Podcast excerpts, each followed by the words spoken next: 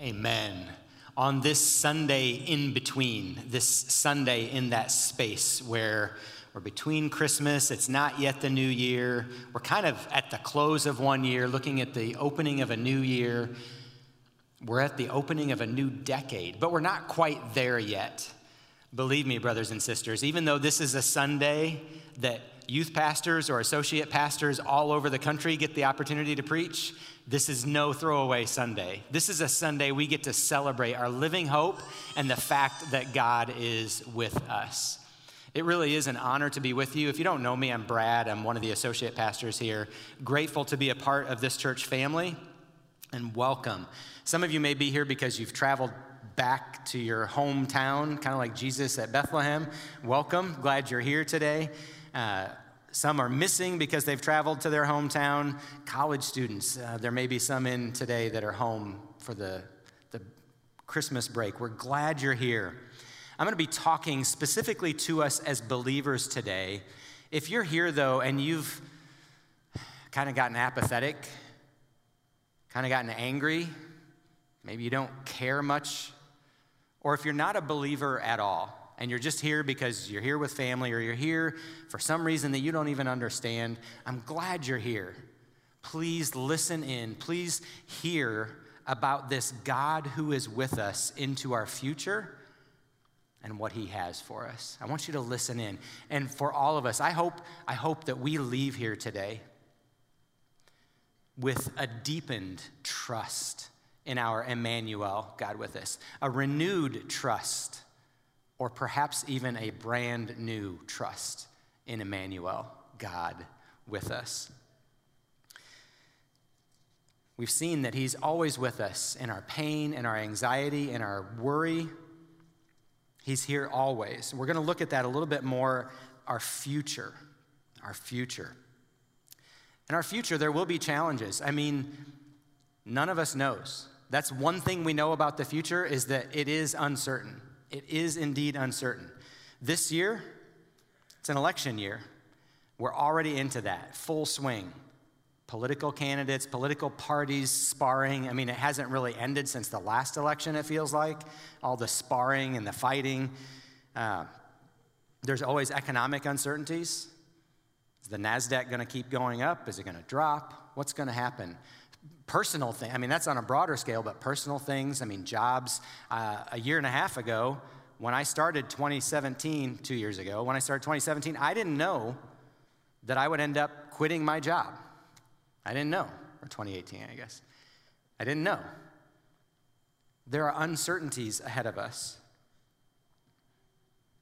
For some people, medical things. Some people are going to make a resolution. Some of you sitting right here are going to make a resolution and you're going to work out more.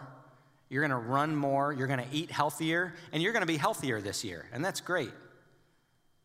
But for some, there are going to be medical diagnoses that are not pleasant, that are not happy. Some will hit milestones like retirement or graduation. Some will see a new birth in their family. All of these things we like to take and assess. And we do a thing called the line. We kind of draw this line, and sometimes we draw it out in front as we look ahead. Sometimes we draw it into the past as we look behind, and we assess things.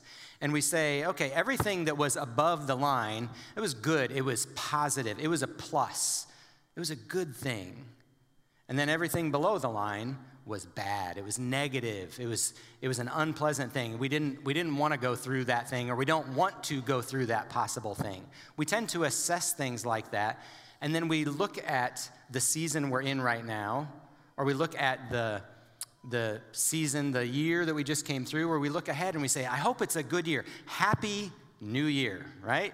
We want everybody to have a happy New Year. I want more for us than that because happy is often, we often assess it like this. Now, again, there's nothing wrong with calling what's good good and calling what's bad bad. There's nothing wrong with that. But we need to be careful in how we determine that, especially because what we can tend to do in these seasons, we can tend to look at those seasons when things are good and think, yep, God's with us. We can tend to look at the seasons where things are tough, where things are hard, and wonder, where is God? God may not be with me. You, you, we, we sometimes question. When things are good, though, we can sometimes forget God. Things are going along well, we're on cruise control, we can kind of forget God. When things are bad, we think God's forgotten us, or we will even say, depending on how bad things get sometimes, forget you, God. Sometimes we do that. That's the kind of thing that can happen when we assess it, when that's our ultimate assessment, when that's our final assessment. So today, I want to look more at God with us in the future and a better way to assess things. So, look with me first. We're going to look at some scriptures where it ties together God being with us in the future, and we'll look at what he says. So, Romans 8, this is the first one Romans 8, 38 and 39. For I am sure that neither death nor life, neither angels nor rulers, nor things present, nor things to come, nor powers, nor height, nor depth, nor anything else in all creation will be able to separate us from the love of God in Christ Jesus our Lord. Nothing is going to separate us from the love of God. Nothing is going to separate us from the love of God. Nothing is going to separate us from the love of God. So, what can separate us from the love of God?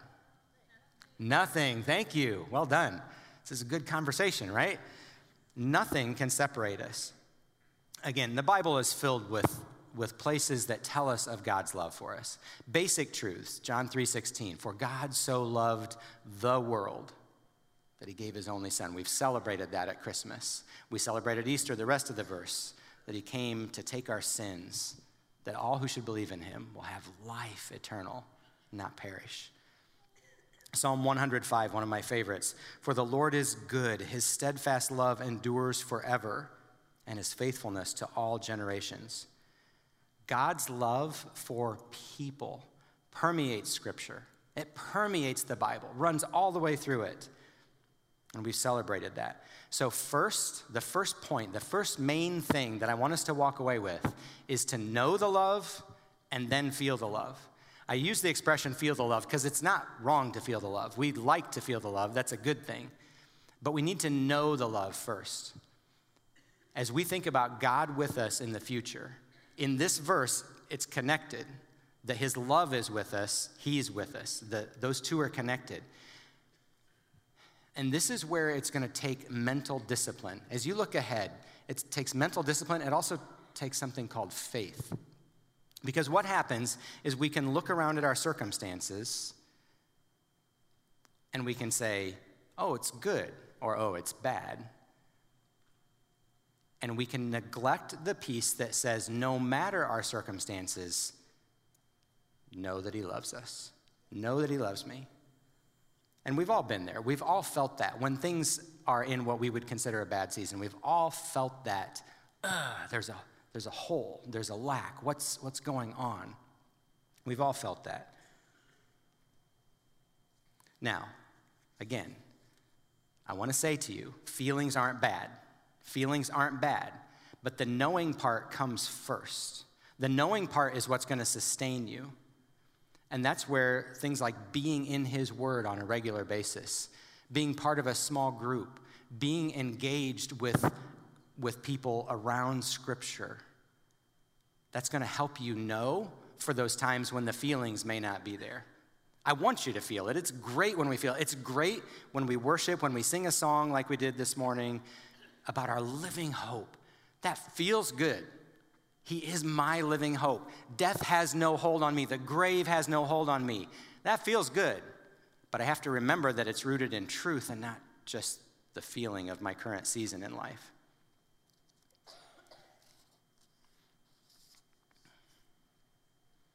This is where I really have to choose. And, and again, some of you I talked to at the beginning, if you're here and you're either kind of apathetic, ambivalent, or maybe even angry at God because of where you are currently, I mean, I get it. I, I don't want to minimize those things that really are bad in our lives. I don't.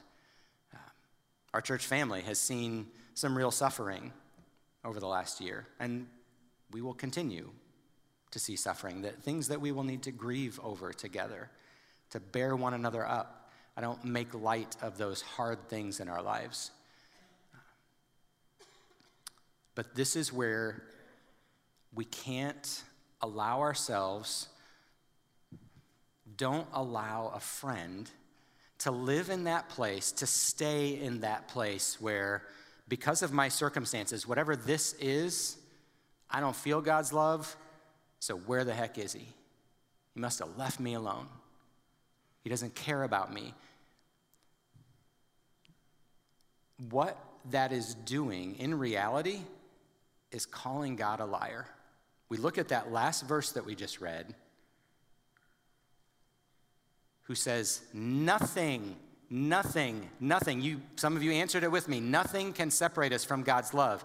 And then we get in these funks where we see, oh, this circumstance, I'm separated. He's not with me. Again, we let ourselves kind of stay in this middle ground where we think we can hold on to that but still believe the Bible what we're really doing, if we're honest with ourselves, and this is brutal, but if we're honest with ourselves, we're calling God a liar at that point. Don't let yourself stay in that spot. Don't let a friend stay there. Encourage them. Be tangible means of God's love to them. Love them through it. Now, again, I don't make light of where you are if you're in that spot right now, but don't let yourself stay there. Please don't. Know the love and feel the love. Now, the next scripture that we want to look at, where he ties together his presence with something else, is Hebrews 13 5. Keep your life free from the love of money and be content with what you have, for he has said, Never will I leave you, never will I forsake you. I will never leave you or forsake you. What a promise. And here he ties it in with keeping your life free from the love of money. Now, it's not conditional. It doesn't somehow mean, oh, if you love money, then he's not going to be with you. It's not a conditional thing that way, but he does tie it together. Tie it together. Because we are assured of God's unending presence, never leave us, never forsake us. He's saying, because of that, we don't need to love money. We don't need to love money. Paul reiterates this idea in 1 Timothy 6, where he says, As for the rich in this present age, Charge them not to be proud, nor to set their hopes on the uncertainty of riches. He says, Tell those who have money, don't set your hopes on the uncertainty of money. Don't, in other words, love money to the point where it's an ultimate thing in your life. Ultimate things are never good unless it's God. We make money an ultimate thing when we try to get from money what it can never deliver. If we try to get security, a sense of, okay, my future is good because I have this amount of money in the bank, that is an uncertain hope. Money can never deliver on that promise because money can go away. If we, if we try to have money give us an unshakable identity, I'm, I'm good, I'm solid because of this if we think money will guarantee our friendships or guarantee a certain level of respect or a, an entry into a certain community. Again, money isn't certain, it can go away. When we seek our identity in money, it's not wise. And so he says, Because I'll never leave you, because I will never forsake you, you don't need to do that. You don't need to love money. You can be content where you are. Now, of course, money can do a lot of good things. We can provide for our families with it. We can give it away to support God's work and missions, to support the church. We, money isn't bad. Just don't expect from it what it cannot do. But it's not just money. Uh, because He won't leave us, because He will never forsake us, we don't have to make anything into an ultimate thing.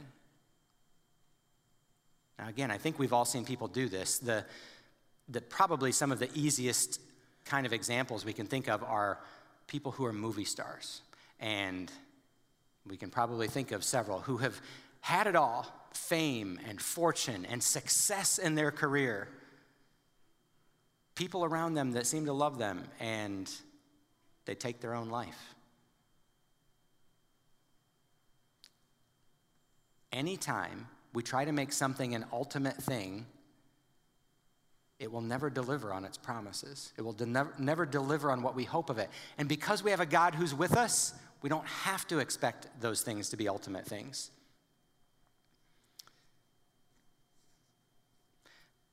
But it's not just the obvious things, it's things like having a happy marriage, having a spouse who's a certain way, having a child who's a certain way, having our family look a certain way. We can make those things actually into idols. And we see it, we can feel it when we get angry, we get upset when those things get threatened. Now, again, I, I want us all to have good marriages. I want us all to have good families and kids that grow up to follow the Lord. I, I want that. That's a good thing.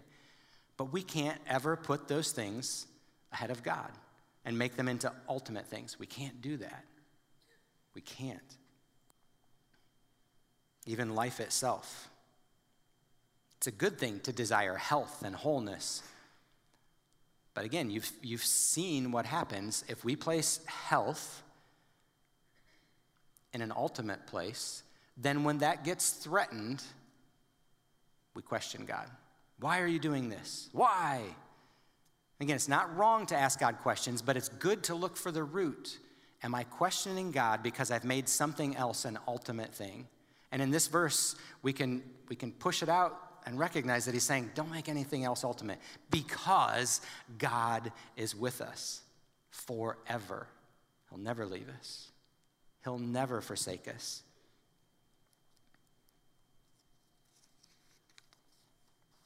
So the point here is love the right one. Oops, that went backwards. Sorry about that. Love the right one, the one being Jesus. Love the right one. Love God the Father. Love the Holy Spirit. Love God. Let God be the ultimate one in your life. Love the right one. Love other things with a lesser love. Love your spouses. Love your kids. Yes, I'm a fan of that. My family get, got to celebrate in a unique way this week, in that on Friday night, um, one of our four daughters uh, got engaged. We want her to love her husband. We want her husband to love her well when they get married, hopefully this summer, I think is the plan. We want that for them. But I don't ever want my daughter to make her husband an ultimate thing. I want her to live in the security of God's love for her. So know the love and feel the love. Love the right one. And then the next scripture is Matthew 28, 18 through 20. And Jesus came to them and said, All authority in heaven and on earth has been given to me. Go, therefore, and make disciples. Actually, a, a, good translation of that is as you are going, make disciples of all nations, baptizing them in the name of the Father and of the Son and of the Holy Spirit, teaching them to observe all that I have commanded you. And behold, I am with you always, even to the end of the age. So there's that promise I am with you always. Jesus is saying, I'm with you always but he's got it woven into this is what I want you to do. It's not conditional. Please, again, God's love is not conditional. Keep in mind that first verse. Know the love. Know that He loves you whether you're doing His will or not. Know that He loves you whether you're following Him or not. It's not conditional that He loves you. But He's saying, look, this is what I want you to do. And as you're doing this, know that I love you. Know that I'm with you. It's tied to the idea of making disciples. Making disciples who make disciples who make disciples. Now, some are going to make disciples locally, right here. Right here. You, you leave this building, some make disciples in this building, some make disciples around the dinner table with your kids, some make disciples as you teach school. You have to be careful how you do it, but you can do it. And I know many of you do. Well done to those of you that are doing that. Some as you run businesses or as you engineer biotech products. Some as you talk to your neighbor across the back fence. Make disciples. As you're going, wherever you're going, make disciples. And I'm with you, he says. Some, though, go around the world and make disciples. So please don't miss out. This, this thing we call the Great Commission, yes, does talk about going, but it's as you go. So it doesn't matter whether you're here, whether you travel far, as you're going, just make disciples, near and far, make disciples. That's his purpose. That's his purpose for us. So, in this, in this statement about him being with us forever, he wants us to make sure that we're living with the right purpose. Live with the right purpose. That helps us keep all the events and all the circumstances of our life in the right perspective. It keeps everything in the right perspective. Which, by the way, I chose that word without thinking about it. Uh, Heather Ward will be out in the foyer uh, at a table with some information about the perspectives course that you heard Jordan talk about on the table please, this, this might be a good next step for you for 2020 to take another step in discipleship, to take another step in, okay, God, I know you're with me, so I have the freedom to step out. I'm going to learn more about how your purpose is fulfilling itself in this world today, how it's done it historically, culturally, strategically, how it's doing it today. Uh, if you want more information, talk to Heather in the foyer or look on our website. It, it's a class that is well worth it a course that's well worth it. And it's, it's different. A lot of times we just offer stuff for free. This time it's, it's sort of us hosting the class, so there is a fee for it. But like Jordan said, speakers come in from all across the country. Uh, there's one lady that's coming in that we don't even know her real name. Because of the background she has, she has to use a pseudonym online. And so we don't even know her real name, but she'll come in and teach one of the nights. Um, it's well worth it. changed my life when I took it 25 years ago, and I look forward to taking it again. So, again, as we're talking about living with the right purpose, we have to remember what that purpose is. And I alluded to this before. My, my hope for you and God's purpose for you is not that you have a happy new year. It's not. It's okay to say that. Please don't like don't get legalistic about it. But that's not my hope that you have a happy new year. My hope is that you have a Jesus-centered year a Jesus-centered year, meaning that we keep his purpose in mind, like Romans 8:28, a few verses earlier than one of the ones we looked at earlier, where he says, "And we know that for those who love God, all things work together for good, for those who are called according to his purpose." Now, sometimes we feel like that verse can't be right. We've talked about this. When, when things are below that line, we feel like, ah, I don't know how this is going to work for his purposes. But what he's saying is that all things, whether we assess it as above the line, as a good thing, a positive thing, a happy thing, or whether we assess it as below the line, a negative thing, a bad thing. And again, there really are bad things in this world, I know. But he's saying all of those things, if you love me, I'll work them for good in your life. Meaning, I will grow you closer to me. I will conform you more and more to my own image, Jesus says. That's a good thing. Our goal is not just to have a happy new year, our goal is to be conformed to the image of Christ. In the end of Philippians 1 6, he who began a good work in you will bring it to completion at the day of Christ Jesus. There will be an outcome in your life that is going to end on what we would all consider a positive note. There will be an outcome, there will be a conclusion to your life that will be good because your life will resemble Christ in his completed form. What a beautiful thing that will be. We just have to keep in mind that he will use all of it the top of the line stuff and the bottom of the line stuff. He'll use all of it to conform you to his image, to help you as you're trying to live for the right purpose.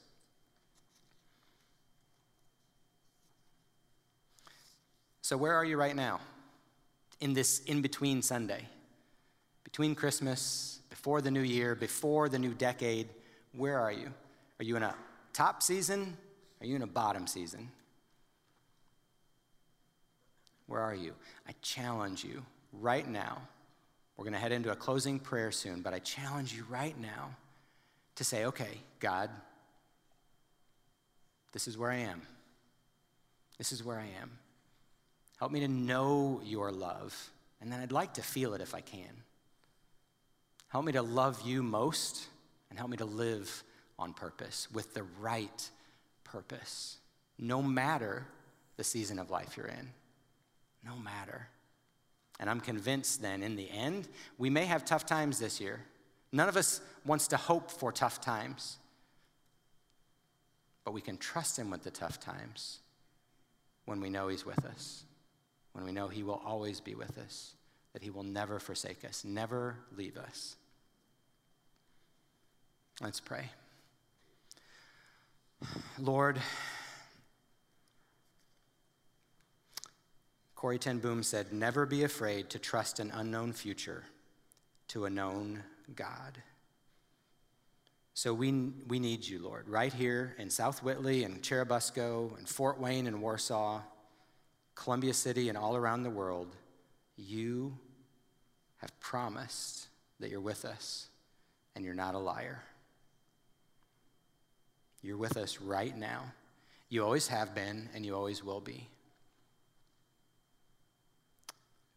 So help us, Lord, as we assess our, our last year, 2019, as we look back at this last decade. Lord, I hope that we can be growing in trust of you, that whether it's a top of the line season or a bottom of the line season, that you've brought us through. And as we look ahead, Lord, help us. If we're going to make any kind of resolution, help us resolve to trust you more to let our trust deepen that you're with us and that you will bring to completion what you're doing in our lives. And that because of that, it will be a good year. Not just if it's pleasant and not bad, but because of your presence with us.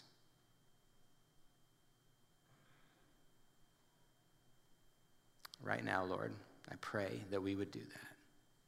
Help me to do that.